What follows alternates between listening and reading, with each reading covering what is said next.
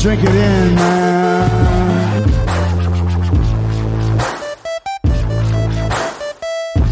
Touchdown, Detroit Lions! Cornbread! Cornbread! Cornbread!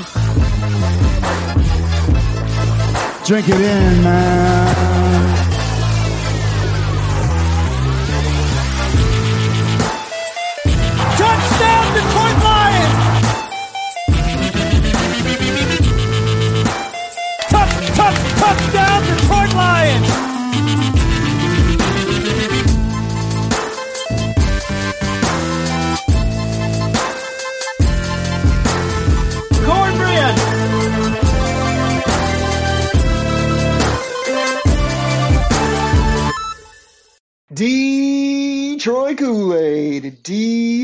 Detroit Kool-Aid drinkers. What's going on, everybody? It is Wednesday here on the Detroit Kool-Aid cast. I'm your host, Derek Oakrey, and I'm the guy that's always filling up your glass with that Honolulu blue flavor, delicious Kool-Aid. You know what it is. Drink it in, man. Side of cornbread. Cornbread! Make it a double. Cornbread!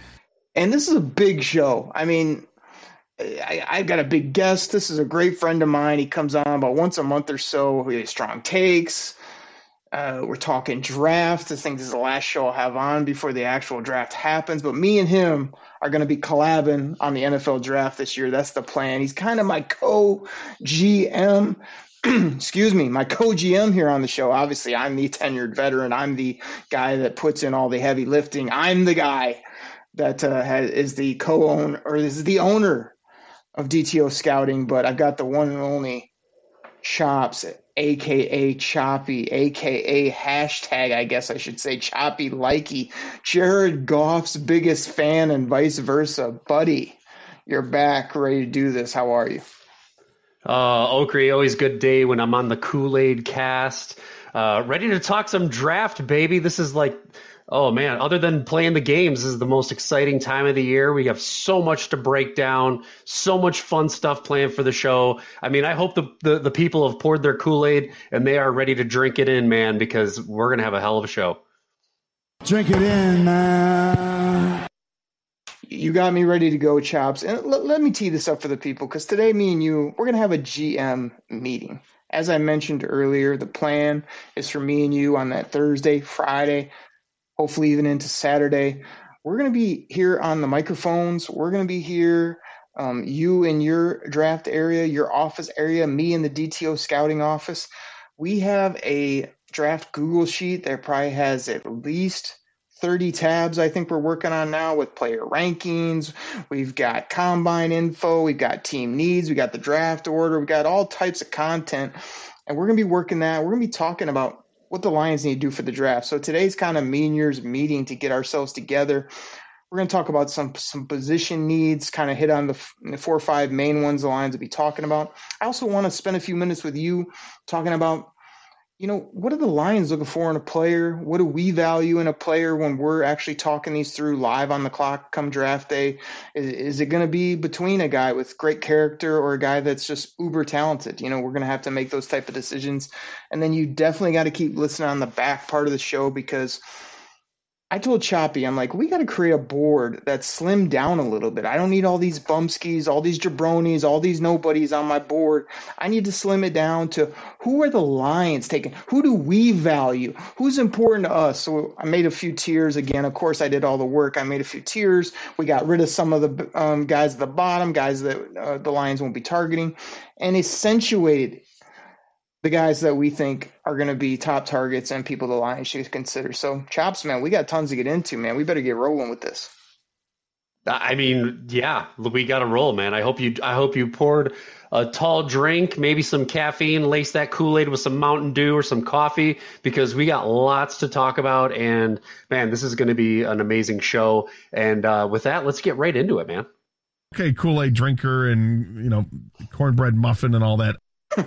Will do, man. And there's only one way to start off the show now that we've had Kool Aid and cornbread, and that's to start at the quarterback position. And I just want to know from you, asking my co GM, a guy that's well documented on Twitter. You guys can find him at Chops in the D of having man love, just accentuating Jared Goff's positives, not alluding to any of the negatives. And I just want to know, been well reported by you know me that he can't throw. So I just want to know, can he throw now? Uh, Okrie, he could always throw. I know this. That's your hot button. You love to press press the Twitterverse and make all the the people, uh, you know, catch with the gimmick. He can't throw, but dude, he can throw. He is the man. There's no questions asked. If there is one man in this world that loves Jared Goff more than me, it's Brad Holmes. And uh, you know, I love the way that he and Dan Campbell have handled this offseason with with uh, Jared Goff. Um, I mean, he didn't he didn't light it up by any means last year. They know that.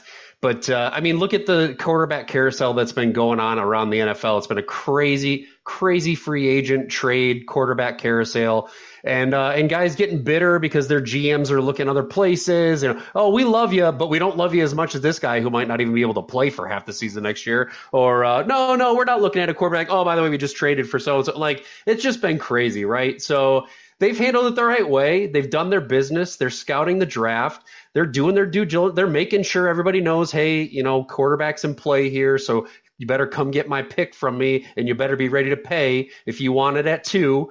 And um, but it, with but in saying that and doing that, they've also said, hey, Goff is our guy. I mean, he's paid for the year. He's got the guaranteed money. Um, they, there is no doubt in my mind. Jared Goff is the quarterback for 2022. Um, I don't. I mean, you know, we're going to get into the big board here with all the QB prospects, but dude, to me, there's there's just no chance we draft a quarterback this year. It's all Goff all year. He's paid. Let him play. By the way, we've surrounded him with a boatload of talent uh, on the on the wide receiver spot, uh, and you know, and I'm really looking forward to this draft where I expect to give him some more playmakers. So he's the guy, no questions asked. oh my goodness, you fit it, you fit it all in there. My my my go to gimmick on Twitter now is he can't throw, followed by, but I hope he plays well. Because I do. I do hope he plays well, and I do think he still has a trouble throwing spirals. So, um, you know, s- seriously though, um, you know, when you have him, I, I, do think you and Brad Holmes are tied for who loves him the most. Brad Holmes has come out and said he really likes him. Um, you know, I guess my question, my quick follow up to you is do you think he really has the ultimate confidence from his teammates? You know, is he a guy that can lead, win ball games, um, make those big time throws in those big time moments? And, you know, are any of these rookies even worth a selection? Because lots of people are loving Malik Willis. I love Malik Willis, but I've definitely call, cooled on it because I feel like they are just rolling with 16 and feel good about it. Yeah, Oak. I mean, look, I, I, think you know. Let's. You brought up a couple of good things there. So one, you know, do his teammates have his confidence in him? You know, would Josh Reynolds have wanted to come to Detroit and then re-signed here if he didn't have confidence in in Jared Goff? Would you know? Would DJ Chark, who's looking to you know have a bounce back year, um, you know, sign a one year deal and hope to get paid, is hoping to get paid the following year? Would he have come to Detroit if he thought, oh, this guy isn't going to give me the rock? I mean, uh, you know, th- those two signings right there alone tell me that these guys know that they've got a quarterback. Let's not forget this guy did take a team to the Super Bowl not that long ago. Um, and I think we're, you know, I think Brad Holmes is smart. He's trying to emulate that team uh, and and what and that team that was taken to the Super Bowl, right? So build up the D, have a top five defense, put some offensive weapons around Jared Goff, and and win some playoff games. I mean, that's the mold to me. That's the plan. That's been the plan since day one. Stick to the plan. Don't get drawn into this, you know, terrible, terrible QB class uh, of 2022. Just stay away from it. All right, yeah, we'll see how it works out. We'll get to the receivers as well as uh, I want to talk about the defense and some edge as well here in a moment. So yeah, I mean, quarterback will be kind of most important. Choppy, you got anything else on that before we get rolling?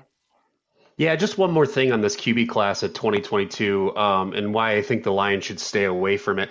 I mean, if you look at this class, would any of these quarterbacks have been in the top five last year? I mean, in your opinion? I don't know. I don't think so, but I really don't compare, you know, it's kind of when are the Lions going to take that bite? Like somebody on Twitter was like, "Hey, get somebody later or wait till the third round." And my thing is either take one up top and just believe in him as your next guy, or you wait it out again. And I think they're going to wait it out. Yeah, no, I I agree. I agree, and and I also love the QB class next year too. So I would hate to take a guy this year uh, who you know ends up not being anything, and and knowing that you drafted one high this year, you would pass on a guy next year who would maybe be there. So um, you know, I think I think it's well documented. The class next year is much better than this 2022 junk. So to me, it's uh, you know build the hype so you can maybe uh, you know make some maneuvers and ha- find a team that's getting desperate to get a quarterback quick this year and um, and you know play that board like you like they're doing. But ultimately, you just stay away from it and wait till next year. Choppy, we know you only have eyes for one quarterback, my friend. If, if you were to kind of, if the Lions pass on all these rookie QBs and roll with 16 into the uh, 2022 and beyond, what, what, what, might, what might you put on Twitter to, to signify that? I'm just curious. Well, Okri, when Jared Goff is named the starter for the 2022 season, I will have an official hashtag choppy likey out on Twitter. Oh man, it makes me laugh every time because it's so cornball, but people are loving it too online. It's it's it's definitely catching some momentum, which is funny. But we got to keep this show with some momentum and keep rolling because we got so much to talk about. So we got to move to Edge, my man. Like everyone's wanting Hutch, which is where me and you are as well. I think it's still kind of a 50-50 dice roll. I know everyone's written him off, but I still think Jags might go that tackle. I guess my questions to you here in the GM meeting are, you know, how do you feel about our current Edge guys? So, yeah. Okay. Here, I mean, here's the thing, right? I think everybody just keeps forgetting that Romeo's coming back this year, right? Like, yes, sir. don't forget we played all last year without our Okwara brother, one of the Okwara brothers, right? So, I mean, our group right now is Charles Harris, who proved that he could, you know, th- come right in and st- and be a great uh, sneaky signing there, and then we re-signed him, and you're going to have Romeo on the other edge. So you know, I'm not, I, I actually, I like our edge. That being said, you cannot pass on a generational talent, um, which I feel these top three guys on, on the edge bring this year. So if Hutch is there, you run the card up and you're just as excited as you were when you, when you said Penei Sewell last year. So, um, you can't, you can't pass on Hutch. Um, but if, if he's gone, then you know I you seriously have to think about uh, another position in there because I'm not sold on Tibbs. I think he's falling. I really like Walker. Uh, he's moving up my board very very quickly. I just don't know if he's in that number two premium slot yet. But um, but that's you know like I said those those guys are going to be NFL NFL studs.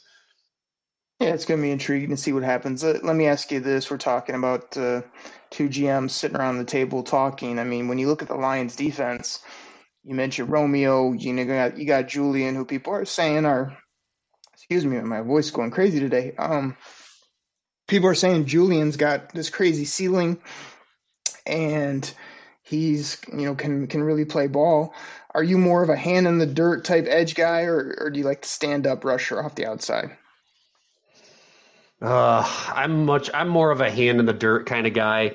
Um, I, I, mean, I just to me, I, I, feel like you know that lower, lower to the ground build force. I, that's my, but that's my style. But again, it also kind of depends on what the what your talent is and what your scheme is around it. So, um, you know, that's that. But I'll tell you one thing. That's something that I don't question our coaches on at all. I mean, Dan freaking Campbell and uh, you know AG are going to know exactly who they've got and what they need to do and uh, how they're going they're going to put those guys in the best position for them to be successful. So I've I've got full confidence in the coaching staff to utilize every player that we have to their best ability. No doubt. And the one thing that was crazy is so like we paid Trey Flowers the 18 million and people kind of kept waiting and hoping he had a a few brief flashes, but obviously he did not work out as a football player. So, regardless if they plug in another name or not, like I feel like when he had Charles and Julian rolling, and like you say, assuming Romeo is healthy, and these are all like not only younger guys, but uh, talented hustle type guys, I think that's going to help our team a lot better. So for me, it's it's not as much stand up or hand in the dirt. It's I think these guys might just be more productive, which is something I know you love, putting up stats, you know, putting it actually on paper rather than potential. Um, so I think that that might just really, really help this team as a bunch of hungry edge rushers, stand up guys, outside linebackers, whatever you want to call them.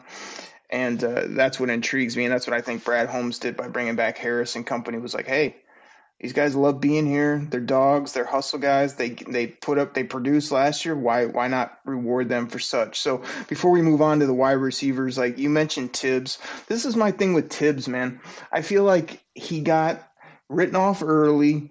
He has some bad moments, both with his actions and things he said but it's coming back around now where people are defaulting to the norm of just saying, hey, if you don't love any of these other options, if Brad Holmes and company don't love anyone else to the nth degree and Hutch is gone, this may be the default of just saying this guy has been the best player the last two years. He can get after quarterbacks, and who cares kind of what he does off the field. This would be a guy you'd have to bring in, love him up, put him in great situations, and I think he could produce for multiple seasons for us, just like Mr. Suh did, who had a similar mentality. So I would not be upset at all if Tibbs is the pick at number two, and a lot of people are coming around. But I do think that there is obviously risk there. You can say he's not a Dan Campbell guy, but I think Dan Campbell wants productive football players, especially that get after the other team's quarterback. So if he could do that, I think he, he'd like him quite a bit.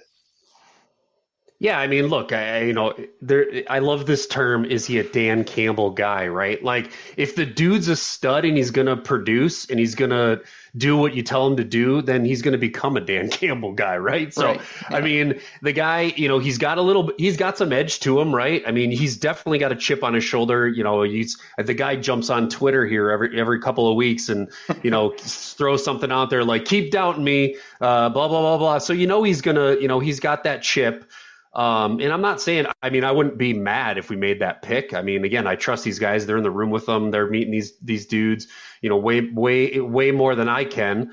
Um, but, uh, but no, I, I agree. I mean, he's a, he, again, I still put him in that generational talent right there with those three, with Tibbs, Walker, and Hutch. So, I mean, if they, if they, if they run that name up the board, I, I you know, I'll be happy with it from day one. I'm not going to be second guessing it um, because you know they've made the, the decision. And I- you know, and I do see a lot of people, you know, not to jump positions, but I see people putting other positions in that two spot that I just don't value like I do an edge player, uh, you know, in that high of a pick. So. Yeah. Yeah, I mean, he's he's he's gonna if he comes here, he will be loved immediately.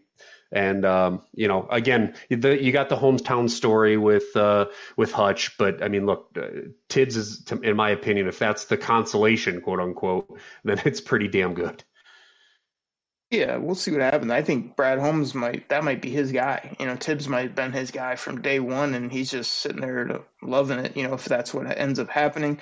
You also got to think, and people out there listening, that you know, yeah, the Lions have been marked for an edge for months and months now. Yes, the Lions have to get after quarterbacks a bit better, but you know, as we just mentioned, they do have some younger edge type players, some guys that might be ascending. So it may be a spot that you could pass on early and uh, come back and get later and you know add some depth however you want to do it it doesn't have to happen absolutely at the top even though that's been what's been said for the most part in the media. So let's talk about these guys choppy chop. Let's talk about wide receivers. You guys know who those guys are the guys that score touchdowns. Touchdown, Detroit Lions!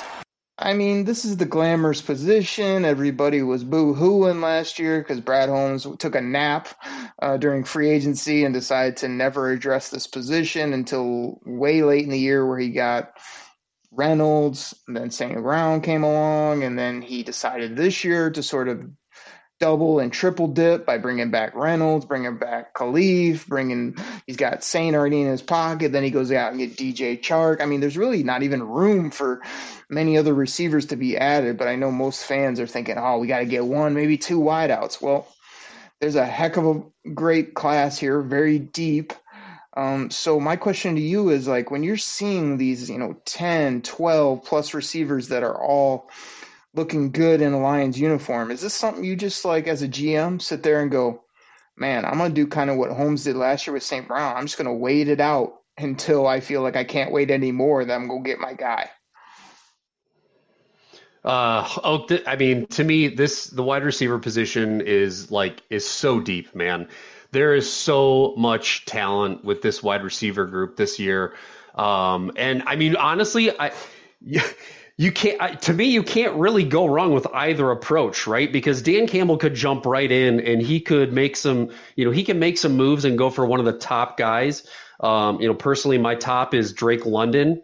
Um, and I would be completely happy with it. I mean, he's just a he's just a guy that gets out there and makes contested catches, but but he could also you know sit back and wait a little bit and you know take take a flyer on a guy you know like a like a uh, Watson or what you know someone that's a little bit further out. So you know. I, it's it's all going to break depend on what they decide they need to do. My personal opinion, I want a wide receiver in in the first in the first two rounds with one of our top three picks. Um, because I want to see, I, I want to put, I, first of all, I want to put all the naysayers to rest. I want Jared Goff surrounded by studs. um, you know, he's got some freaks, he's got some guys with height. He's got six foot four Chark. He's got six foot three Reynolds. Man, give me some, give me a speed demon on the outside, a nasty deep threat who can make contested catches, and then just just let him roll. Oh, and don't forget uh, your boy, you know, Amara coming out of the slot or wherever else we want to put him. So, man, I would love, I would love that group of four coming on in and line it up with my boys on tight end with TJ, and uh, you know, let's roll. Oh my goodness, so much to uh, unpack there, as people love to say these days. Like, please tell me you'll say "I'm on Ra" like that uh, uh, at from time to time because that made me laugh. And here, here was my reaction to you wanting to load up Jared Goff with weapons and things that can help him. Wow. I was shocked by that. Wow. Unbelievable. Wow.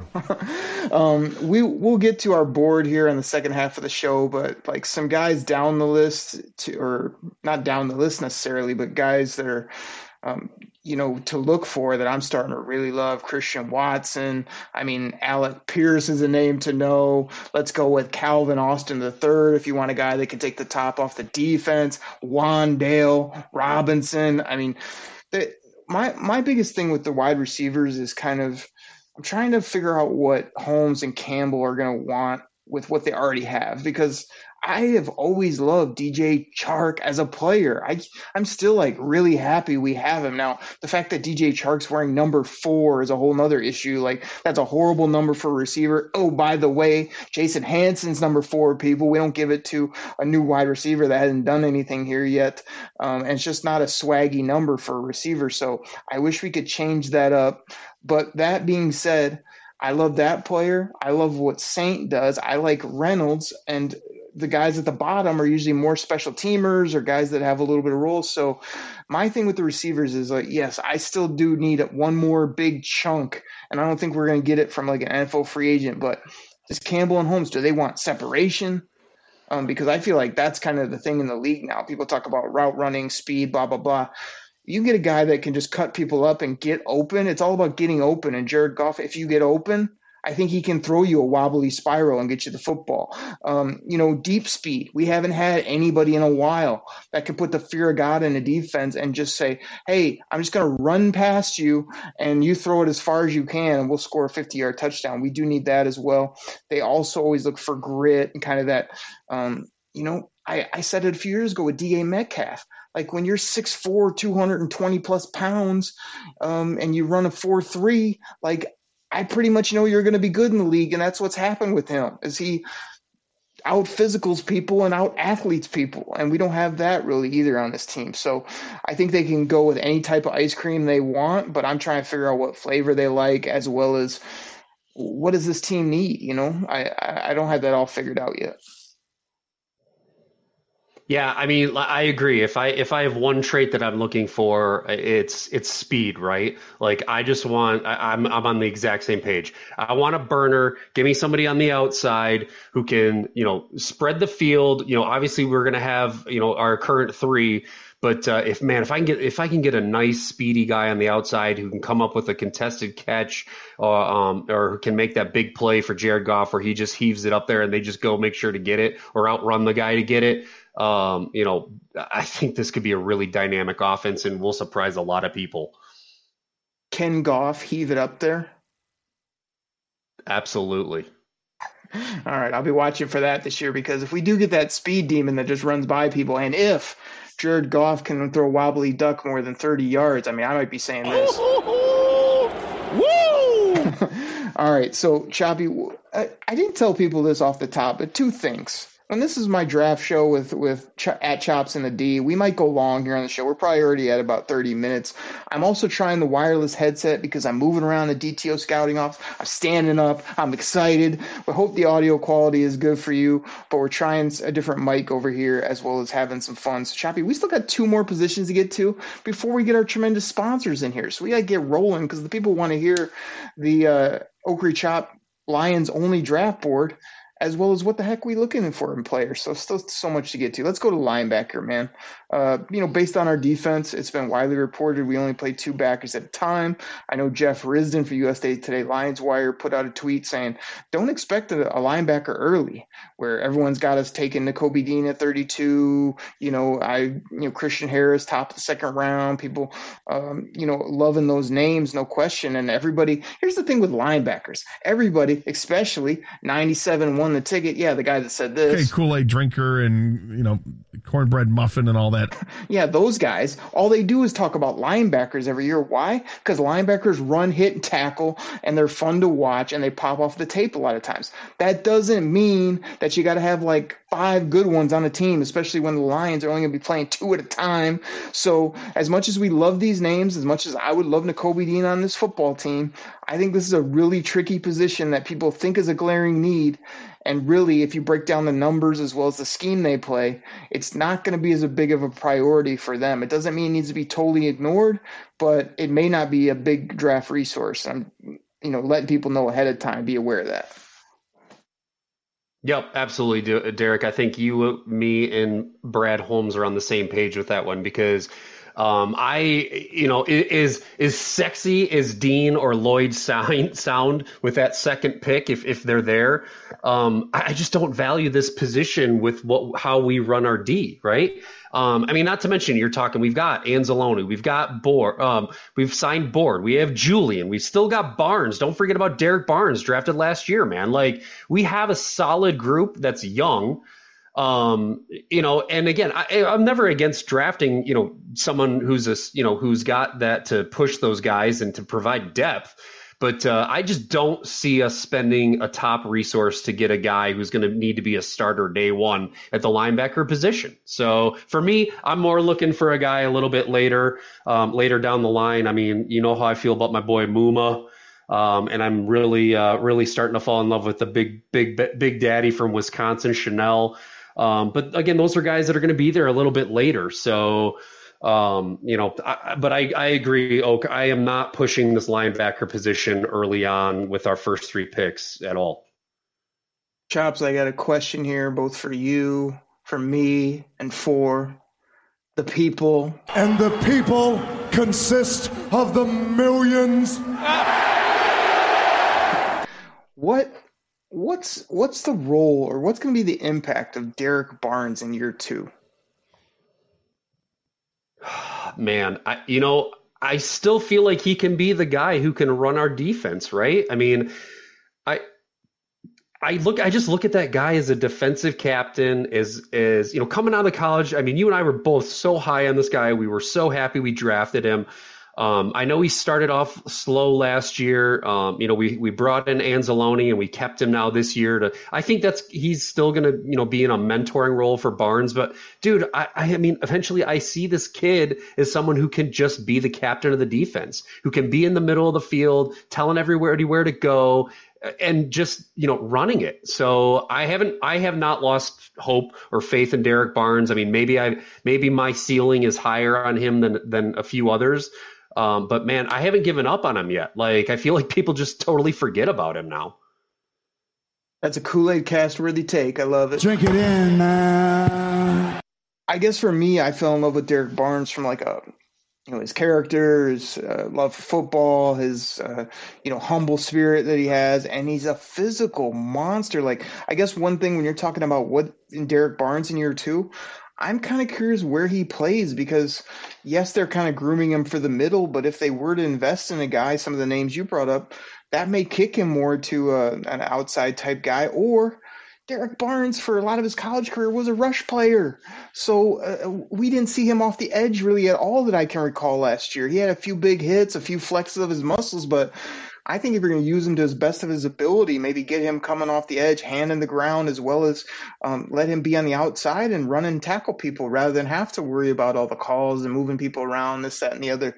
We may get another guy that can do that, or like you say, they brought back uh, your boy with the uh, long hair, so Anzalone might have that role and and just unleash this beast. Is I guess what I want to see because I think after year two, we're really going to know what we have in Derrick Barnes. And right now, he's a big question mark to me. Sometimes I even forget about him when I'm talking about the defense. I don't bring his name up, but he's a he's a big piece, and I'm really hoping he can do some big things. So, Shabby, let's roll to this. Um, we could talk about backers and wide receivers and stuff all day, but this is kind of the hot button topic for most Lions fans: safety. Now, they brought back Tracy. You know, most people are pretty happy with that based on the contract. Some people out there, you know, thinks he can't play. But um, I, I don't agree with that. Now your boy court. No, I won't go back to the quarterback. But like, like they brought him back, good deal. Like right now, Will Harris is still the other guy. And that's a problem because I tried to stick up for Will Harris, and I've said for a year and a half he can't play, he can't cover, he can't tack, he can't do anything very well on the football field. Yet they don't seem in a big hurry to address this area. So is it Kyle Hamilton? Where are you at with our safeties? I feel like we need two, maybe three bodies there. And uh, I just don't know what the Lions are doing. They don't seem interested at all at addressing this position. Oh, Okrie, you know, listen, I, I, this, you, every time this, I know this topic is coming up, man, I just take a huge breath. I try to, you know, breathe in the good aura, the good, you know, drinking the Kool Aid because, dude, I'm I'm about to blow a gasket here, and all right, just get ready for it. Get the get the get the bleep uh, sound bit ready. Yeah, so I can some... I got it in my head, dude. Go ahead. Perfect. Perfect. All right. So yeah, safety is our biggest need by far. No questions asked. I have no idea what we're doing at the safety position. So I'm going to pose a question to you, and I think I've posed this question to you at least 50 times, whether it was on the pod or over text or just when we're talking as buddies. What is Tracy Walker? What is he? Can you tell me what he is? I can tell you because I said it here on the show. He's a big athlete with go-go gadget arms that can never get those arms on a football. He makes a lot of tackles. They're usually 10 plus yards down the field, but he he loves this team. He loves this city. He swears a lot when he has press conferences. I like the guy. He needs to intercept more balls. He needs to make more plays. He got paid, so now I really expect it. There you go. Okrie. Okrie. I have a six foot six wingspan. I swear and curse many times on the phone, not in the pod because it's for children. Yes. And I love the city of Detroit. Does that mean that you should put me out in a in the middle and be a safety for this team? No, it doesn't. I, dude, I, listen, I know he took a hometown discount. Yeah, yeah, yeah. No one can still tell me like what I mean, what is what do we even expect from this guy, right? Like I was so ready for him to just some team to pay this dude some huge money and then just be totally disappointed with like what the hell were they doing and let him not be here, but he they signed him, he's here, you know, he's he's he's lined up with our boy Will Harris, the other other Harris. So yeah, dude, we need some freaking safeties on this team.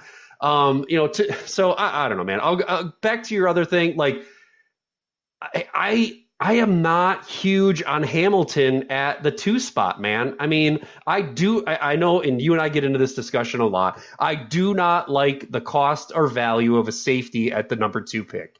I mean, he immediately, if you t- if you draft Hamilton there, he immediately becomes a top 18 paid safety, and he's making more than Walker, by the way, immediately. And he better be a starter, and he better be a stud because he's already right there. I just don't love what I see on film. I don't love his overall PFF grade as a top five pick in the number two spot. I just don't. Uh, now, some teams disagree with me. I mean, I've seen widely spread teams are scrambling to move up to get this guy. You know, the, he's on their radar. They're hoping he falls to him. They love him. I'm not saying he's not going to be a good NFL safety, but I just I can't justify paying that guy that money in the number two pick spot right away when he's proven nothing in the NFL. And not to mention when we also have uh, we need more than one safety, right? We we do. We just we have to draft two, maybe even three, because we need help. Yeah, we'll uh, we'll see what they do. I mean, they don't seem to be very interested, but that would that's what makes me feel like it could be when you're. People always talk about this value, and I'm a I'm a huge draft for value guy, but for some reason, ever since they went to the slotted scale, I don't freak out about taking tight ends, safeties, fringe positions up top because you know they're all slotted in at a certain amount. So if Kyle Hamilton's a stud and you pay him seven million over four years uh, per year, I mean the top safeties are making sixteen. So I, that's kind of where the the value gets skewed. And this kid I wouldn't sell him short. I mean, he was making plays his first day on campus. He's 6'4, 220 pounds. Now, the speed, since we're having our GM meeting, like you know, he ran four five something at the combine, then he ran four six, four seven something at his pro day. But his his on field tape, he, he goes sideline to sideline. This guy makes interceptions when he's on the other hash, unlike Tracy, who who hasn't been able to do that yet in his career. Hopefully he can. Hopefully he'll do that now. But uh, I like this guy a lot as a player. I, I think it's a unique selection, but we don't have a safety He's a safety. He makes plays. We need people to make plays. He's a physical specimen. We need physical specimens. I think that, you know, especially in a trade down scenario, he's definitely in play. I feel like PFF, You've mentioned his grade. Every time I go either there or I know, especially on the draft network, he's the number one player in on their board. I mean, he's uh, multiple people's number one guy. So I, I, don't think this is some big reach if they were to take Kyle Hamilton. I, I like him a lot. Characters there, like I, all the other things I mentioned. So pairing him up with Tracy, I mean, to me, it'd be interesting. I I don't know if I love Tracy with a brand new rookie, but I feel like if the Lions don't address it, the only way to address it might be selecting Kyle Hamilton in the NFL draft. So we'll see what happens. Yeah, I mean, again, Oak, I don't want to. I don't want to make it sound like I hate the guy, right? I mean, he's, you know, I, I think his, um, you know, his, his forty times skew the, the uh, spectrum a little bit because I mean, you're right. His on-field speed is is great. Now, I will preface this by saying, uh, who did he play when he was at Notre Dame? Like, how talented of teams was he playing against? And I know that, you know, people take that both ways. You can use, you know, people can, you can say that about a lot of the guys that we reach for, we, we draft, you know, well, they, you know, they're coming from a, a weak division or a weak, a weak conference. But, um, I mean, so you know, Notre Dame doesn't play too many top talented teams. Let's be honest. You know, they got to bring in a bunch of scrubby scrubs so they can pad that record and try to get into the college football playoff every damn year. But um, you know, again, I'm not, I'm not not knocking him. I'm again, I wouldn't hate the pick at two. I just don't value it for the dollar spent. And but I do agree we need a safety, so I'm kind of stuck between a rock and a hard place there. I mean, if we could trade back and get him at like six or even seven, I'd be way happier with it. But um, yeah. you know, it, it is what it is, and in Brad Holmes, I trust. All right, sounds good. Hey, we've went way long here on the first segment. Doesn't matter. I think people will love hearing about the draft and whatnot. And Choppy, I got to run this by you. I know we got to get to our sponsor break, but you just brought up my guy Brad Holmes. You've given him the horrible nickname of Brad, always open for business Holmes, which is not only way too long, but just not catchy. You know, not like you know how we dubbed a guy A O on the show. Oh baby! you guys know who that is.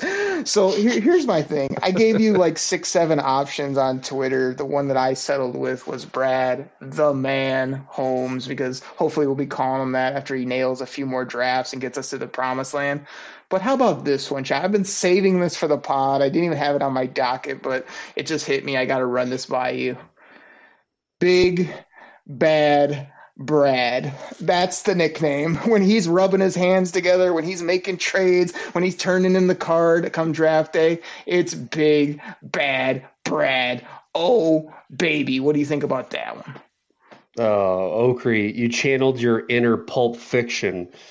Come on, look at the big brains on Brad. Oh, I don't like it. I don't like What? it. I, I, he's the GM. He is worthy of a longer in between name nickname, and uh, you know, Oh my gosh, we're gonna have to know. tweet that a out. I'm not a fan. Because Big Bad Brad Holmes sounds so much cooler than Brad, always open for business. Uh, you know, what are you gonna put his middle name in there too, or something? Come on, that that's not catchy. You can't put that on a T-shirt.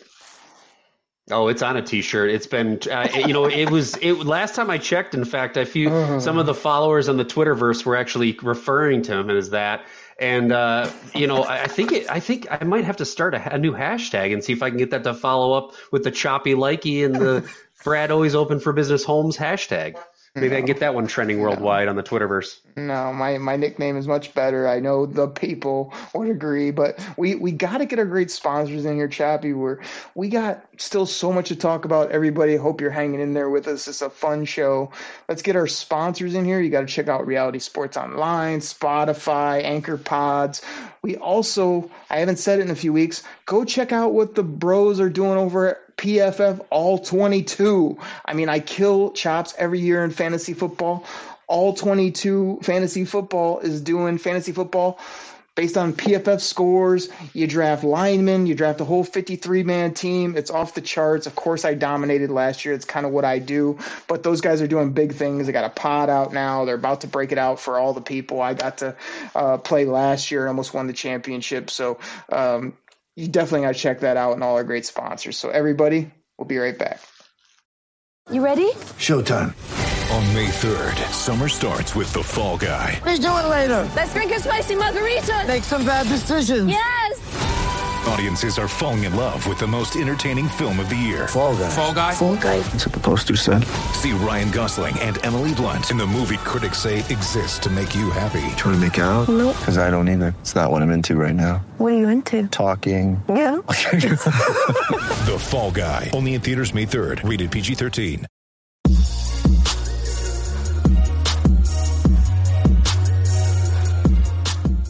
All right, everybody. This goes out to my fantasy football fans out there. Now, you probably heard about Reality Sports Online, the most powerful fantasy sports platform where owners can build and manage their fantasy team like a real NFL general manager. But the question is have you tried it? I mean, we're talking free agency, multi year contracts, rookie drafts, multi team trades. You can put franchise tags on guys. Um, it's as close as you're going to get to being an NFL GM. But do you think it sounds complicated? It's not. I'm here to tell you it's the best thing about Reality Sports Online is it's just more fun than your normal fantasy league, but it doesn't take barely any more time. After all this, are you still not sure? I mean, come on now. You can test your general manager skills by going over to Reality Sports Online, call it RSO. Please go check out realitysportsonline.com right now.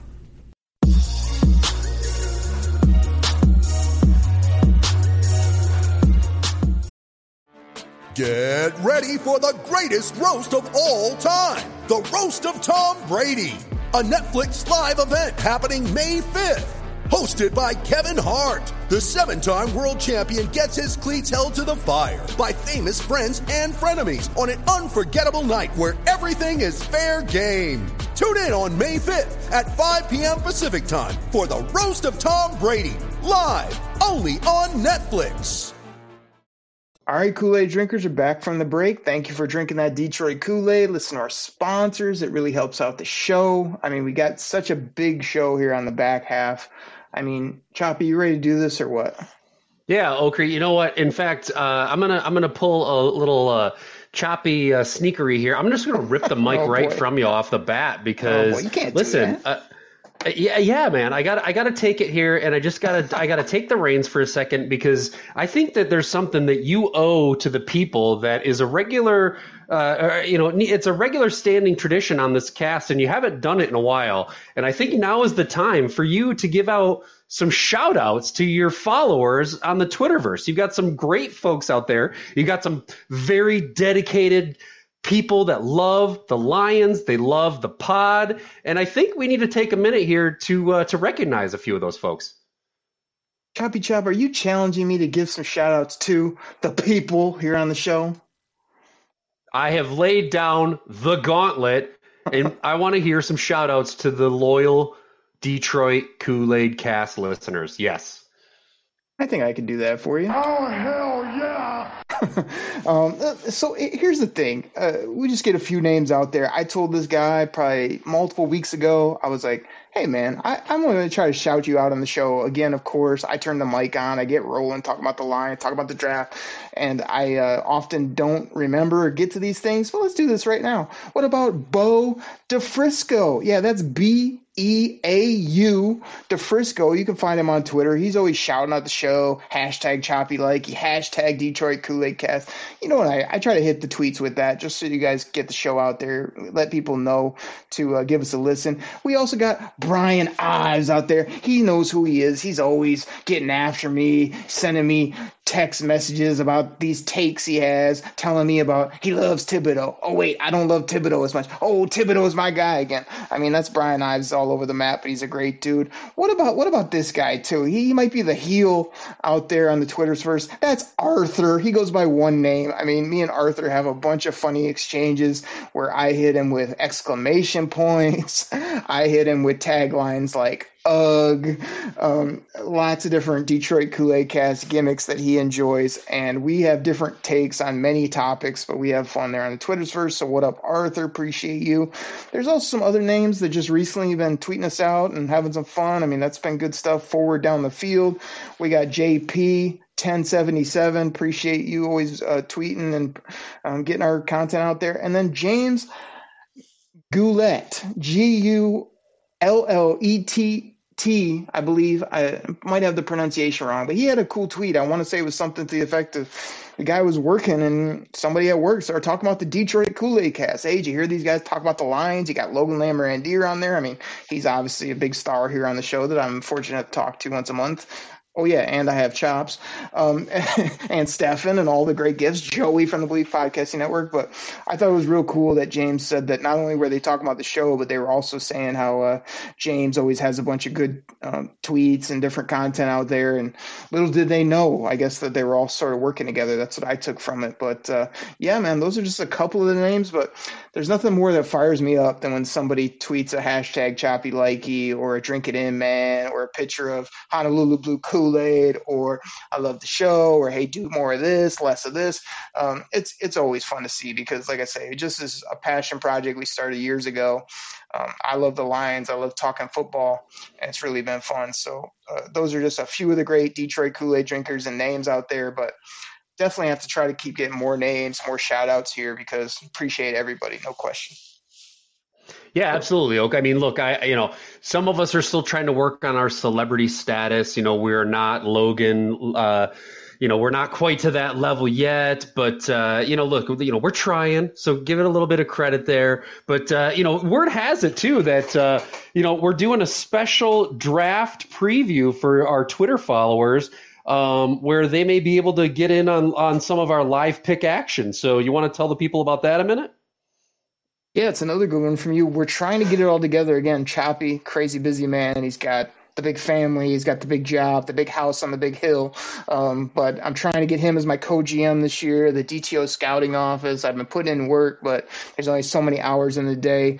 But our Google sheet, if we can get it together here pretty soon, we're hoping to share that on our Slack channel it's a, it's a debate between the Slack channel as well as just the the tweets and the, and the Twitter sphere. We're uh, probably going to be getting content out there, but the goal is probably for me and you to be working that sheet, updating it live. People can watch, uh, people can use it as info for them as well, and hear our takes because the plan is to be on these microphones and be reacting live to all the different Lions picks and things that are going on. So it's crazy, man. Like 20 days, 23 days from when we're recording right now, I think, to the NFL draft. So can't wait. So if you're not drinking that Detroit Kool Aid with a double sided cornbread, you need to, and that's the bottom line. And that's the bottom line, because Stone Cold said so. shout out to Stone Cold at WrestleMania, as well as uh, you know all the other craziness that went on this past weekend with that. But uh, Choppy man, this is going to be an extended show. I think the people are loving the draft content. They're loving the uh, the the takes, the rants. So let's let's keep this thing rolling. And I want to pitch this to you about what the Lions are looking for in players. I'm curious to see what you think they're valuing and what you, as a new type of evaluator here, are kind of elevating people on your board or saying that's a guy like based on certain characteristics. What are a few things that you think are Brad Holmes is doing, Big Bad Brad, and w- what are you doing? Yeah, I mean, look, I think uh, I think Dan Campbell was pretty darn clear on the guys that he was looking kind of type of guys he's looking for uh, when it comes to this team, right? I mean, he, we we're looking for no turds, right? And uh, and we're and we've had enough of that shit, right? We're we're looking for guys to uh, to bite kneecaps and to be ballers. So you know, I think there is definitely a, a type of guy uh, that fits the Brad Holmes mold. I mean, he's looking for big physical football players, guys that can ball. He loves the speed.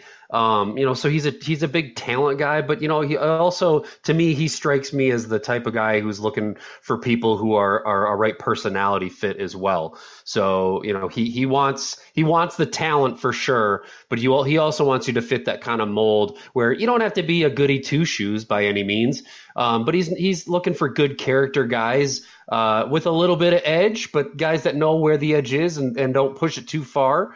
Um, but you know, ultimately, he wants ball players.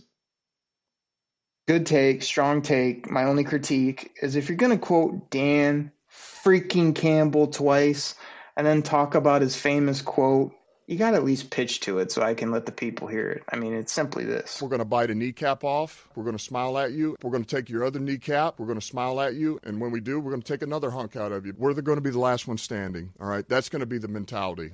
Exactly. Thank you, Dan freaking Campbell. You did it much better than Chops did. But no, I agree with you on most of that. I think that, you know, the biggest thing for me that I'm starting to find of guys that succeed in the NFL is, you know, when it comes to that character perspective, like how much do they love this game? Are they going to put in the time, the effort? Yes, they still need to be able to run fast, catch the ball, make plays, but you definitely have to not only love the game and be talented. So those are two things that I underline. The Lions keep talking about grit. They want guys with grit. They want guys that fit.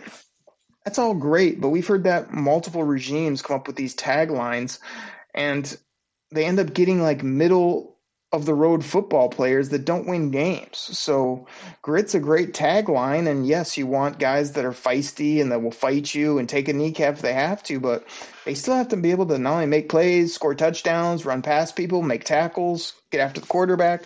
Those are all things they have to do. So I think that this grit needs to translate into, you know, talented players that love football as well as you know, we need to have a good mix of big, bulky, physical football players that you send off the bus first to kind of show the other team we're not messing around. But there's nothing wrong with having a 5'9, 170 pound receiver that nobody can catch because he's ultra fast or elusive. You know, those are things to put in the mix as well. So I think the Lions need to tune up the talent a little bit and uh, keep their eye on that character and love for football and grit um, as they keep this thing rolling. So sometimes that's a separator for me is just kind of like if I've heard an interview from a guy or if I've um, seen something on him and he just seemed like a top character player and he's also, um, you know, ranked very highly, that guy's going to get some cred from me rather than a guy that might be ultra talented, but, eh, you know, he's just kind of not sure or he's had some off the field. It's kind of like you just you need to sort of steer clear, but also know when to take that calculated risk, as you mentioned. So,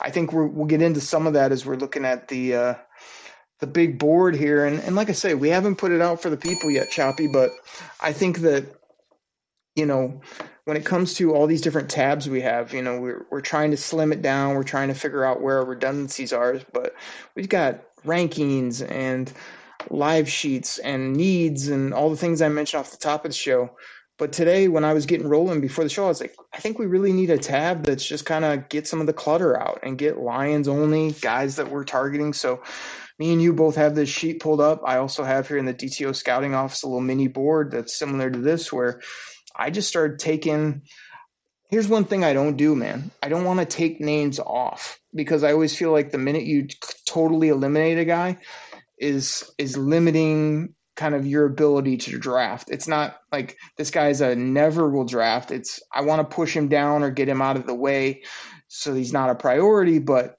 I don't want to write him off entirely just in case um, you know things come down or the board. I mean, the draft always goes crazy. So what I did with this um, sheet on our Google uh, sheet tab is I kind of left the big time players at the top. I have a second tier of guys that I like, but aren't guys you would take in that first couple rounds, maybe. And then the bottom are guys that even if they're talented, you know, they're just guys that the Lions won't have a chance at, or the Lions don't necessarily need. So, just I know you got to look at this just before we got recording. Like, what do you think? I really think it slims down. It also kind of gives us as Lions fans, like, hey, we're not going to worry about all 500 players in this draft. We need to get it down to 100, 125, whatever it is, like the like the NFL teams do, and say these are these are our guys. These are the buckets that we're going to pick from, unless something crazy happens. Yeah, Okri. I mean, look. so there's you just threw so much at me right there. So um, you know, at the end of the day, the Lions are only going to be able to take you know the guy you know with the number you know they can only pick so many guys right? Like you've got your picks and you know whatever it is I think they have what is it ten this year? And or eight this year. It's so yeah, looking at a board of 500 is very overwhelming. Um, I agree with you where you know I don't want to take a guy like completely eliminate him off unless he's a quarterback uh, this year. But um, you know, there you're right. I mean, there's guys where I'm just like, okay, you know, they will not be there when we come around to our next pick. So move on down into the bottom tier. I love the breakout that you've done here. It's a it's a nice breakout. Um, and again, it doesn't eliminate anybody. It just really just kind of ranks everybody by position. So, um, so it, it's a nice sheet. Um, I think the people would be very impressed with uh, with this Google Doc that we've that you have put in all, a lot of blood, sweat, and tears into. Um, a lot of content, and uh, you know, and, and, it's an ever evolving sheet as well as you do this every year with free agency and the draft and all that. But uh, but yeah, I, I, mean, I think it's it's a it's a smart way to break things down and to really put together a game plan so you're as prepared as possible for when the draft hits. What's been cool for me, like this our GM meeting, is I feel like year after year of doing this, like every year I I simplify things, but like you said, I remember when I showed you the sheet, it was like, wow, that's a lot of stuff but really like there's probably 10 to 15 tabs that I've hidden which were like hey I don't want to use that anymore hey that's not been helpful or hey that that's too much clutter so I feel like I'm still work in progress in regards to what's our main focuses again I don't necessarily get into the uh, hey, I'm going to rank every player. I always make fun of Logan when he comes on the show. He's like, St. Brown was my 148th player. Like, you know, I, I, as I mentioned on my previous pod, I really like to do the the buckets. You know, hey, these are guys that I have targeted each position. These are the different tiers maybe that I have. I kind of know what round they're somewhat projected in, and then I'm going to try to just make the best selection for the Lions or or for my fantasy team or whatever it is when the pick comes around. So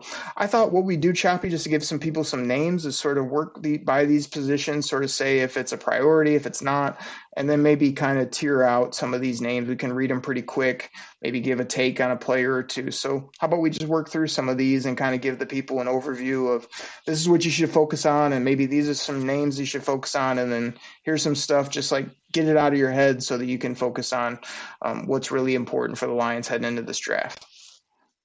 Yeah, I'm totally down as long as you the first thing you say get out of your head is quarterback. Yeah, it's funny you mentioned that because I wanted to start with Malik Willis. um, the uh, of course we, we you do, did. Of course we, you we did. Do, we do have quarterbacks up first, but you know we've been not we me. I've been back and forth on this topic because uh, four weeks ago I was like, man, I'm really feeling Malik Willis, and then I did a pod where I said you can't rule out Malik Willis at two. He's been catching a lot of traction. But now that Brad Holmes has speak uh, spoken multiple times, you know, I get all the the jerk off love from you. The only three QBs I do have kind of on my top tier board are Willis, Ridder, and Howell. Again, in that order, we will be tweaking this as we go, but that's kind of how I see it. Those are the three draftable quarterbacks for me. Willis would probably be in a, in a trade down, or if he was somehow there at the end of the first, maybe. Then I've got Ridder, who is a end of the first, second round type player. Howell, I even hear is a third round type of guy now, but he'll probably go in the second. Um, and then guys that I don't like, I'll just take this quarterback position. Like some people out there are loving Carson Strong. I was trying to talk him off the ledge on Twitter. Like he's got injury history. He doesn't jump off to me any more than a clipboard holder. And, you know, Jack Coan has NFL size. Skylar Thompson's getting love for his character. Bailey Zappe, uh, interesting stats, but, you know, very small um, type of player. I know you like Eleby from Western just because you went there to school. Crum and Purdy are the only two other guys that have some interest if they waited really late, which I don't um, encourage. And I just took Pickett, Cor- Corral, um, you know, Strong and Crum. I actually moved them down off the board because they're just not guys I'm very interested in. So I agree with you. This really isn't a position that I'm that interested in overall, but those are the guys I'm going to leave up in tier one and tier two to halfway consider. But we're rolling with Jared Goff because you love him. Hashtag Chappy like. Yeah, absolutely agree. And I mean, look, I can't, I cannot, abs- I can absolutely cannot let this slide. I did not go to Western. I went to Central Fire Up Chips. Uh, Don't ever make that mistake again. It's not any uh, better. Come on. It's it's a thousand times better. It's I'm no Bronco. I'm a Chippewa, and uh, born and raised in Mount P. So uh, don't. I'll let it slide, but uh, man, I, I, might just have to boot you off the podcast here if you make that mistake again. Yeah, that, uh, that but anyway, no, I, I completely agree. And all these local guys. Uh, yeah, yeah, yeah. I mean, look, I I agree with the quarterback take. I mean, if we were somehow in a position where you know we were able to get some kind of crazy trade back and get a lot of value, um, I would take a flyer on Willis or Ridder. Though, really, those are the only two for me. Um, you know, uh, neither of them played for you know big time schools, which is uh, again and always a little bit of a question mark there. Um, but I mean, Malik does have skill. I mean, no doubt. But uh, yeah, the other guys, I mean, they're just kind of like, eh. I mean, they're quarterbacks and they're in the draft, but but none of them really like you know sparked any interest from me whatsoever. Yeah, this is you know, again, it's to be hard to work through these. We will try to get this out where people can see it once we kind of tighten some things up. I'm actually moving some things around as we're going right now. So I don't think we need to spend a ton of time on the running back position, Choppy. To me, it's, I feel good about Swift. I feel good about Swag. I feel good that Jefferson showed me some things if he can stay healthy and on the football field. But, you know, I do leave players like Kenneth Walker and Breece Hall up on, you know, as, as talented players. You know, I move the Spillers, Williams, Pierces of the world, even James Cook and company to that second tier. Uh, I don't know. I don't think the Lions will be addressing this at all. So when we retweak it, we'll probably only leave a couple names up here, if that, because I feel like this is like the offensive line, which we'll get to in a moment, which is kind of you just move them down to that third tier and, and kind of don't think about it through the first, you know, five, six rounds. Yeah, absolutely. And I mean, and that's, you know, don't also don't put, don't sleep on Craig Reynolds and Godwin Igwebuike as well. I mean, I, I don't, I mean, obviously those guys aren't going to be like your one, two, but uh, I like our running depth, depth uh, running back depth right now. So to me, this is something that unless there's just an absolute stud who's like staring at you in the sixth round and you're like, how did this guy fall? We got to take him um, I am not. I'm not really addressing that position at all. Yeah, no doubt. Now, I, I want to leave these wide receivers to you. Just, just read this top tiered list that I have for people and hint on a few names because it's about 12, 15 deep that I feel like are going to be primetime targets for the Lions whenever and whoever they want to take.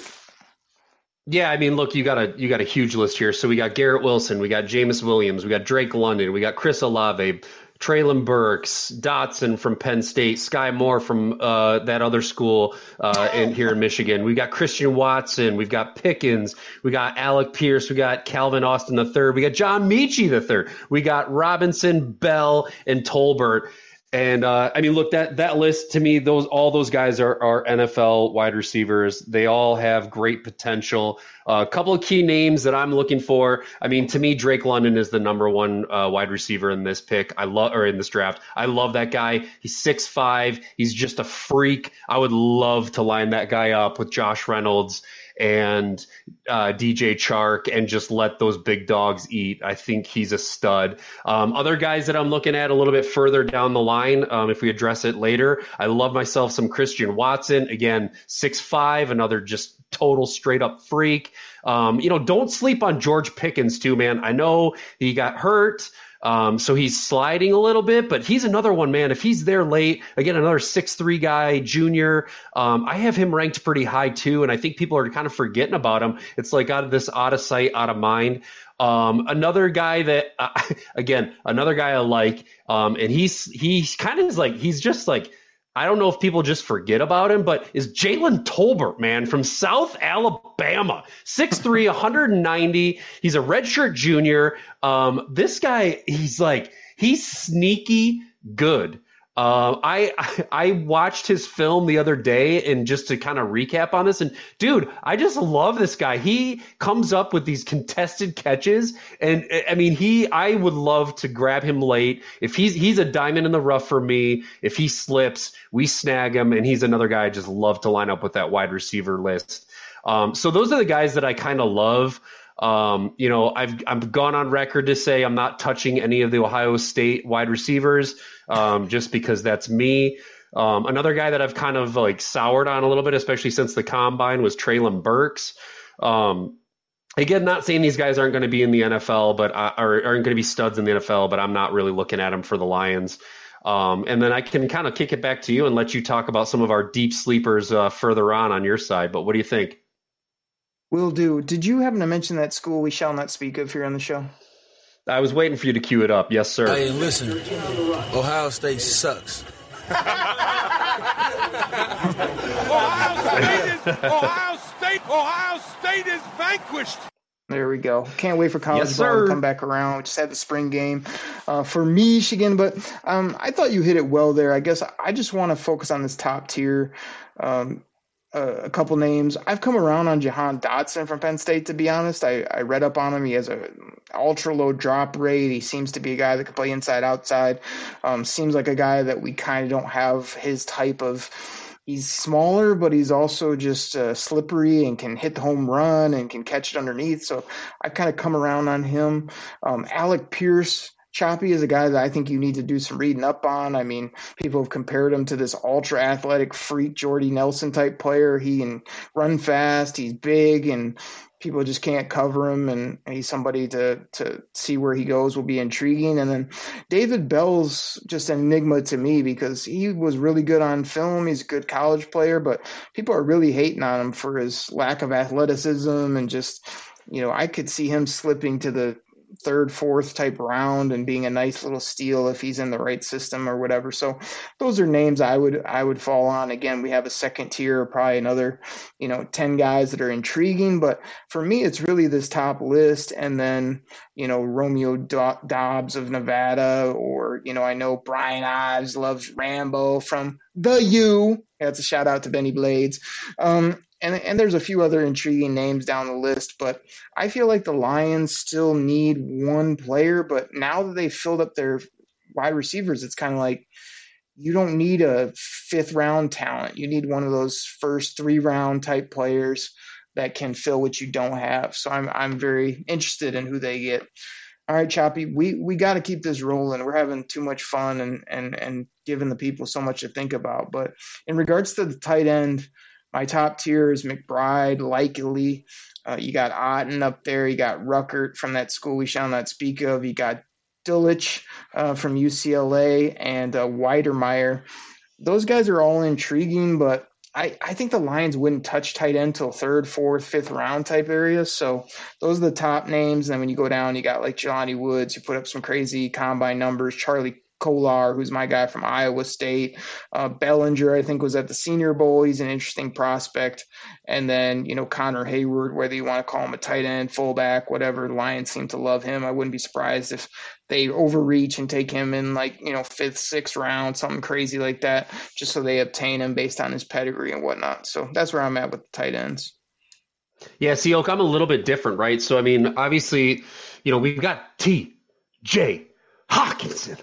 There but you go. after after that, man, I mean, our depth is no bueno, man. I mean, like you, you know, you got Brock and uh, some other dudes, Pinkney and uh, uh, some Right. other guy from who was a blocking tight end from the uh, from the Saints. Uh, again, like uh, to me, I I want a tight end in this draft. I want a tight end, um, you know, and I. I, I- I'll tell you right this. I I love me some from some Trey McBride, man, from Colorado State. The guy is just an absolute beast. Like I watched a bunch of their games, and I people are going to be like, "Okay, what are you watching Colorado State for?" but like every game, they just knew the ball was coming to him, and nobody could stop him. Nobody could stop it. I mean, he's just 6'4", 260. He's just a freaking maniac. So man, I I just have like having these amazing dreams of like him on one side and TJ on the other, and you know going like old school Patriots with uh with Gronk and Hernandez and just like destroying teams with our amazing tight ends. Um, you know, so I, I love McBride. I love, you know, two other guys I'm really high on. I like Isaiah Likely. Um, you know, I've been doing a lot of mock drafts and he seems to be dropping quite a bit, uh, where he's available like in, in my like 90, 90 pick range. So man, I, I would take that guy in a heartbeat at 97. Um, no doubt. Another beast, 6'4, 240. Just love him. And then, um, you know, the other guy that I'm loving too is, uh, again, another six, uh, almost 6'4, 250, uh, Greg Dulcich from, um, UCLA. So, dude, I just, I would love to grab one of those three guys, line them up with Hawk, put them up with our our our uh, wide receiver core, and our offense to me is just ready to just dominate if we could do something like that. Yeah, I'd be real curious if they feel that way. Um, that's how we kind of have it stacked now at this point. Now, uh, for those out there listening, like I just feel like offensive tackle, center, interior players just don't even don't even bother talking about those guys, ranking them, putting them on your docket. I mean, we don't need to go there. I've seen a lot of mock drafts having guys like, hey, let's take a tackle in round six, or let's. I- mean, I I just think they can address that other ways. So let's move over to the interior players. They obviously invested big in Ali McNeill and Big Denim, Levi, Onwuzurike. Hopefully Levi plays a bit better. I like what I saw from Aleem, but for me, it's it's a pretty slim list, man. It's Jordan Davis up top. You know, you got talking heads out there talking about he's a guy at two or he's a, a top tier player. I mean, he's still middle to later first round guy for me. Uh, I really like uh, Wyatt from Georgia a lot. He's a he's a I like those words used for McBride, beast, maniac. That's kind of what I think of with Wyatt, of the way he plays and what he's got to the table. And then my second tier, I've got Leal, I've got Winfrey, and I've got big old Travis Jones, who kind of popped off the screen to me as far as a physical presence, but he's much more of a nose tackle, same as kind of a lean plays. So, um, as much as I liked what he brings to the table physically, it's kind of like he's not a guy that I don't necessarily know that we need, so he might have to come off our list as well. But just those five guys, everybody else to me was a third tier type, off our board type of guy. Yeah, I agree. I mean, for me, the, the top two are clearly Davis and Wyatt, and I don't view this as a position of need at all. Um, you know, for me, you chunk this right into uh, you know the our O line. Like it's just not a need. I wouldn't waste. I wouldn't use a resource, especially a high resource on this. Um, one guy that I really soured on after the combine was Leal from uh, Texas A&M. Man, I think he did not do himself any favors. Um, uh, you know, I know he's got he's still got film, um, and you know, and he's still got the games played. You know, since he's a junior. But man, I, I thought he hurt his stock quite a bit coming out of the combine. So again, to me, I- I'm not focused on this position uh, nearly as much as I am like edge uh, and safety for sure. We'll go ahead and tee up those tee up those edge guys. We got Hutch at the top, and kind of uh, just the the top few names people should be looking at. Yeah, yeah, let's roll through 'em, man. So we got Aidan Hutchinson, we got uh, Thibodeaux, we've got Jermaine Johnson, Travon Walker, Ojabo, who, gosh, the poor guy, you know, her guy gets hurt at the combine. Um, you got, I, and I always slaughter this kid from Purdue. So sorry, George Carl. I can't even say it. It's like a tongue twister for me. Karlaftis. Car. I always want to say Karlofatus. Um, and then we've got uh, my boy Mayfie from Minnesota, and then uh, we got the nice South Carolina boy Kingsley, um, and then you know uh, your guy from Penn State. Uh, again, another didn't one. I just I always destroy it. I didn't You know, even I'm know that a- I, I, I didn't I didn't even realize I did it, but I gave you edges and you had to pronounce uh, Thibodeaux, Ojabo, Karlaftis, Mafe, Enagbare. uh, just unbelievable names I gave you there. So that that's pretty yeah, funny yeah. for me. I appreciate I appreciate that. You know, coming from a guy who can't even barely read anyway, like yeah, I appreciate that. But so exactly. Um, but yeah, those. So that's our top tier. I mean, you know, we got our middle or loan guys with uh, Logan Hall, um, Bonitto, for me, and Drake Johnson. Those are the three that are like they fall into that middle middle tier, but I like them. I'm actually a little bit higher on uh, Nik Bonitto than a lot of people are coming out of Oklahoma. Um, you know, some people have kind of soured on him and dropped him low, but I, I think that guy's going to be an NFL edge for years to come. So Yeah. um, that's kind of where we're at. I mean, I think you know I've gone on record saying that my order right now is is Hutch, is Hutch, Walker, and then Thibodeaux. Um, but you know, I, I'm interested to see what happens with Ojabo. Uh, you know, he's, it sounds like he's going to miss a full year um, to fully recover. But man, he he's still just going to be a sneaky freak. Um, and I also like, uh, like I said, for, out of Minnesota, I'm a, I'm big on uh, Mayfield as well. So those, those are my top guys. What do you got, Oak? Uh, the, the only thing with Mayfi is you got to get the name right. Boye Mafe. you got to say it with dude. some bass in your voice. Come on now. But uh, here's what we got to do, Choppy, too, with this sheet. If we really, again, man, I can't talk today. Excuse me. Um, we are going to have to kind of edit this sheet up. I know that you have no time. I have barely no time, yet I happen to have found time to do 99% of this work. We're going to have to like duplicate these columns because these are the Oak columns that we're reading off right now. I need, again, giving you most, most of my work already preset. I need the choppy column right next so you can sort these guys as you see fit. Because as I was looking at these, I was like, he does have Walker, you know, right up there, and I dropped him, uh, you know, to to three or four on this list. It probably would be, um, you know, Thibodeaux, Walker, Johnson if I had to resort these quickly, and Ojabo might move down a couple spots as well based on the injury. So still work to do on these, but I think that'd be fun having our own list side by side before uh, before draft day comes if we can do that. So. Um, we gosh we got to get through these positions. I guess i'll just blow through the linebackers. We already talked about them earlier as maybe not being a priority. It doesn't mean you totally write them off your board though because you never know what the value might be as well as we don't know what the lions are thinking. So um, you know you got lloyd dean harris muma uh, quay walker. I'd probably flip those. I'd probably put quay walker in front of muma. Um, and then you know this list probably needs a little work on my end. Uh, you know, you got the kid again. I'm gonna mess up this name as well from Oklahoma, Brian, first name. He's an athletic specimen. I think I took him in the third or fourth round of a recent mock, and that got a really good grade. He's an intriguing prospect. Uh, Tindall from Georgia, somebody considered. Troy Anderson's my guy. Played quarterback, running back, all these different positions. Um, seems like a great football character type of guy. And Leo Chenal is a big old 6'2", 250 pound sophomore that can run and hit and inter- interesting uh, kid from Wisconsin. Um, you know, probably would move some of those guys to my second tier as I'm looking at this right now. Uh, again, need to tweak this a bit. And then when you get to the bottom of the list uh, or the mid tier guys, the names that intrigue me are Clark. You know, you got Lucetta there, who's like an, a linebacker slash edge guy. You know, Mike Rose is a name I like. You got Nephi Sewell, might be a later round guy to team up with his brother. Um, th- those are guys I think that are all at least draftable to keep on the list. And, you know, who knows? We'll see what the Lions do at linebacker. It'll be interesting. So you want to bounce over to corners, uh, knock those out? Yeah, let's jump right to corners, Oak. So, um, man, I, I will tell you that my corner ranking is probably a little bit different than some folks because some guys are super high on Stingley. Um, but man, to me, uh, yeah, Sauce Gardner is the uh, is the top uh, corner on my list. So I've got Gardner, Stingley, McDuffie, Gordon, Booth, McCreary, and then Elam um, as my top tier. A couple middle rank guys. I got Woolen, Taylor, and Wright and uh, everybody else is just kind of falls right down on, into my not super interested in. So again, um, you know, our secondary needs some help. Uh, I, you know, I, I still I'm hopeful that uh, Okudah can bounce back from that injury and have a great year, but I still just don't know what we have with him. I know what we have with AO, um, but I don't know what we have on the other Oh, side with Okudah. baby.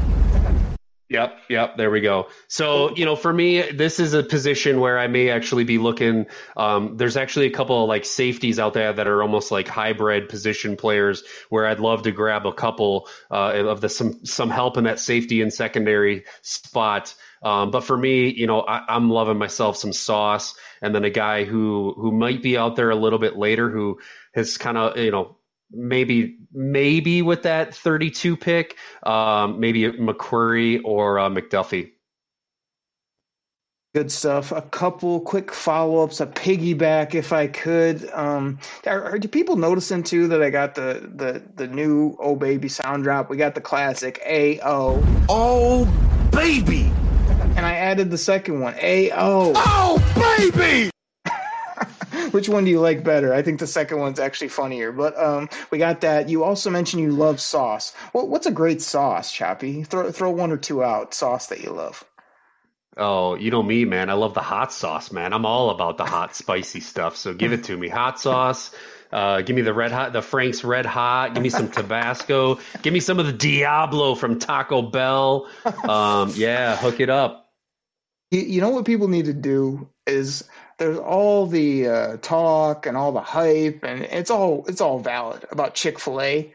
You need to go to your local Walmart. They're now selling the Chick Fil A sauce at Walmart. I mean, it's good on chicken, it's good on a sandwich, it's good on nuggets, it's good on steak. It's anything you want to put the old Chick Fil A sauce in and, and dip it in, or it's it's just delicious. So that that's a go to sauce for me now these days when I'm when I'm going sauce. Uh, my other quick follow up: Would you hate?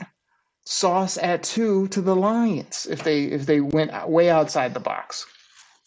Oh man, that that is way outside the box. Um, it oh, says he's the best player in the draft. No one scored a touchdown on him in four years. I know, I know. He also went to Cincinnati, but uh, you know, I know. I I wouldn't hate it. I wouldn't hate it if they if they decided to do that. I would trust that they did their due diligence. They there was no trade back available. People are saying he is potentially the most most athletic, best player in the draft. Um, I would not hate it. Um, again, I kind of still fall into that. Like, I hate to use the second pick on a corner or a safety, but if Sauce was the guy, I would be all in, and I'd be, uh, you know, I'd be showering Tabasco sauce all over the, uh, you know, all over the choppy taco while, uh, you know, while we're watching the draft and if it went down. One of my favorite quotes ever from Anwin mixtapes is, uh, you know, hot sauce when he's out shooting hoops in his backyard. He's like, man, most people say water. I'd be like sauce. that's that's just, that's just so funny to me on so many levels. But uh, no, I, I'm with you as well as you know he's from the D. He's a lockdown corner. Like I, at first I thought it was way crazy, and now I'm like, man, if they love him and he's that confident about himself, like on a tr- minor trade down, or if they want to get crazy, let's get crazy and just you know order some sauce really high there in the NFL draft. So we'll see what happens. Um, I'll finish it out here just with an overview of these safeties. We talked about Kyle Hamilton early. Uh, you know, to me, it's between Dax Hill and Brisker as my number two right now. Um, I've got uh, you know Dax Hill up there, not because of school he went from. But he has a little more versatility. Brisker's a little bit more of the run hit, big physical guy. Uh, Jalen Pitre's in my top tier. He's really fun to watch. I know Brian Ives loves him, and other people are really coming along on him. He's a guy that's been targeted to the Lions in a lot of mocks. Uh, Lewis Cine, um, this guy had a great combine and whatnot, but he and, and he's a good college player. I just I almost had him in my second tier because of um, I don't know that he fits well, but he's he probably would be fun with Tracy. Just two nasty dogs back there trying to make plays. Um, so that's my top tier. Uh, the, the guy in my second tier, he almost went in my first tier. I've been talking him up. Nick Cross from Maryland, great kid. You know, can do anything you need on the football team. He's a leader all the stuff you look for. Uh, I like him.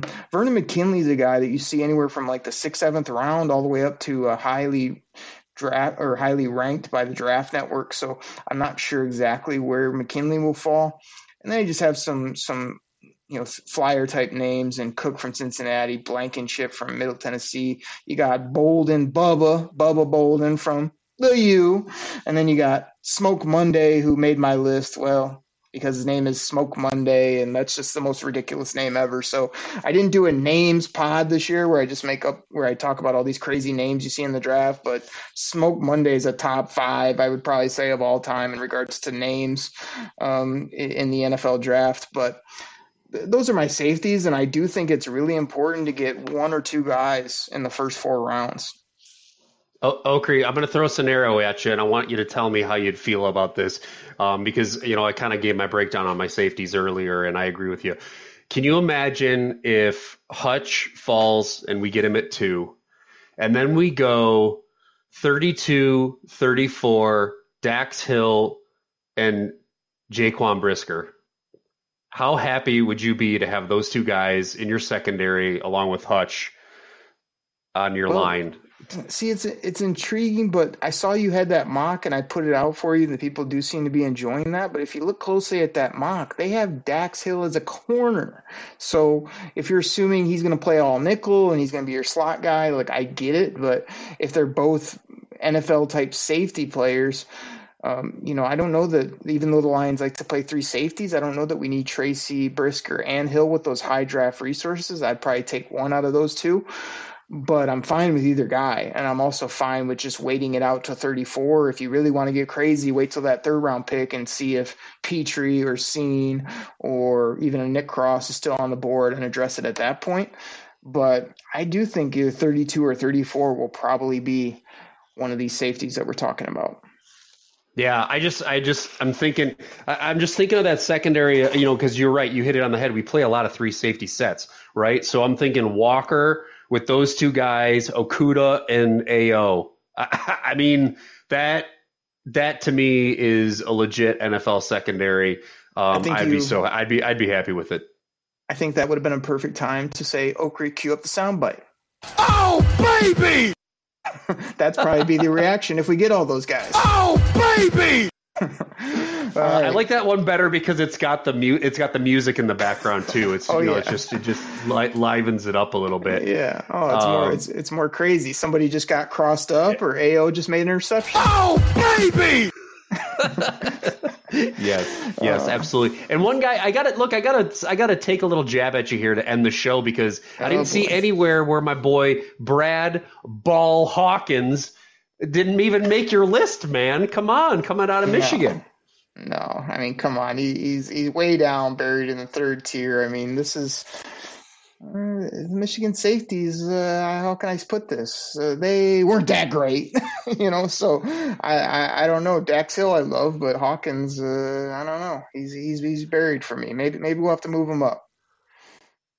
Find him on the depth chart. See, what- see watch some film on him. Oh wait, we we watched plenty of film on him, but yeah, I was surprised you didn't have him in there. So. Exactly. But uh, Well, no, like I you think this is a great breakdown, man. I mean, look, we could we could talk about this for hours. I mean, we're we're probably at over an hour now, but man, we could. We I'm just so excited. This is just this is just the tip of the iceberg of the draft GM process that we go through, and the people are going to get a really nice insight on that on draft day, uh, day one, day two, maybe day three. Um, you're going to get live takes. They're going to get it, you know what we're thinking, uh, what we think the Lions are thinking. I mean, it's just going to be fantastic. So if you loved this show, uh, I think they're just going to go absolutely nuts over what the what we put out for them next uh, next time on the uh, draft show.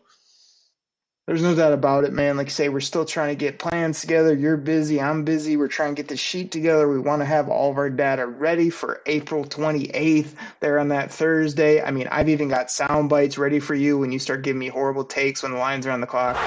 Know your role and shut your mouth because the people's champ is ready to talk. I'll probably have to use that a few times, but uh, yeah, man, we're we're hoping to just turn the mics on and have discussions like this. This has been probably we're going on like an hour and a half, maybe an hour forty some pod. That's probably the longest one we've had, and who knows how long. But if you're listening to this, hopefully you enjoyed it while you're driving to work, at the gym, um, you know, doing some things around the house, the backyard, whatever it may be.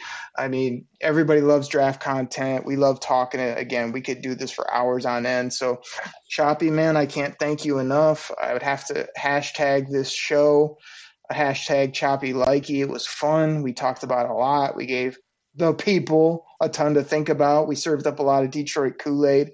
And I know the listeners out there can't wait for the draft, this Lions team to get bulked up and be ready to go come uh, football season. Yeah, absolutely, man. It's time. It is time to drink it in to get ready for the in, for the man. NFL draft. Oh yeah, give me a double sided cornbread. Cornbread! Cornbread! There you go. There it is. So yeah, man, I'm I'm right there with you. So everybody, uh, hit us up on Twitter. You can find me at Derek Oakery or go find at Chops in the D. Uh, we always enjoy interacting with the listeners out there as well as um, getting hyped for this draft. So we'll have some mocks coming out. We'll definitely try to get this sheet out eventually. You can join our Slack chat and we'll keep this thing rolling. So Choppy, I will catch you then. We'll be talking. We'll be ready for the draft in a few weeks, and I can't wait to come back on next time right here on the Detroit Kool Aid cast. Take care, everybody. We're out. Pack the bag! Start the plane! This game is over! It is over! What a comeback by the Lions! Drink it in, man!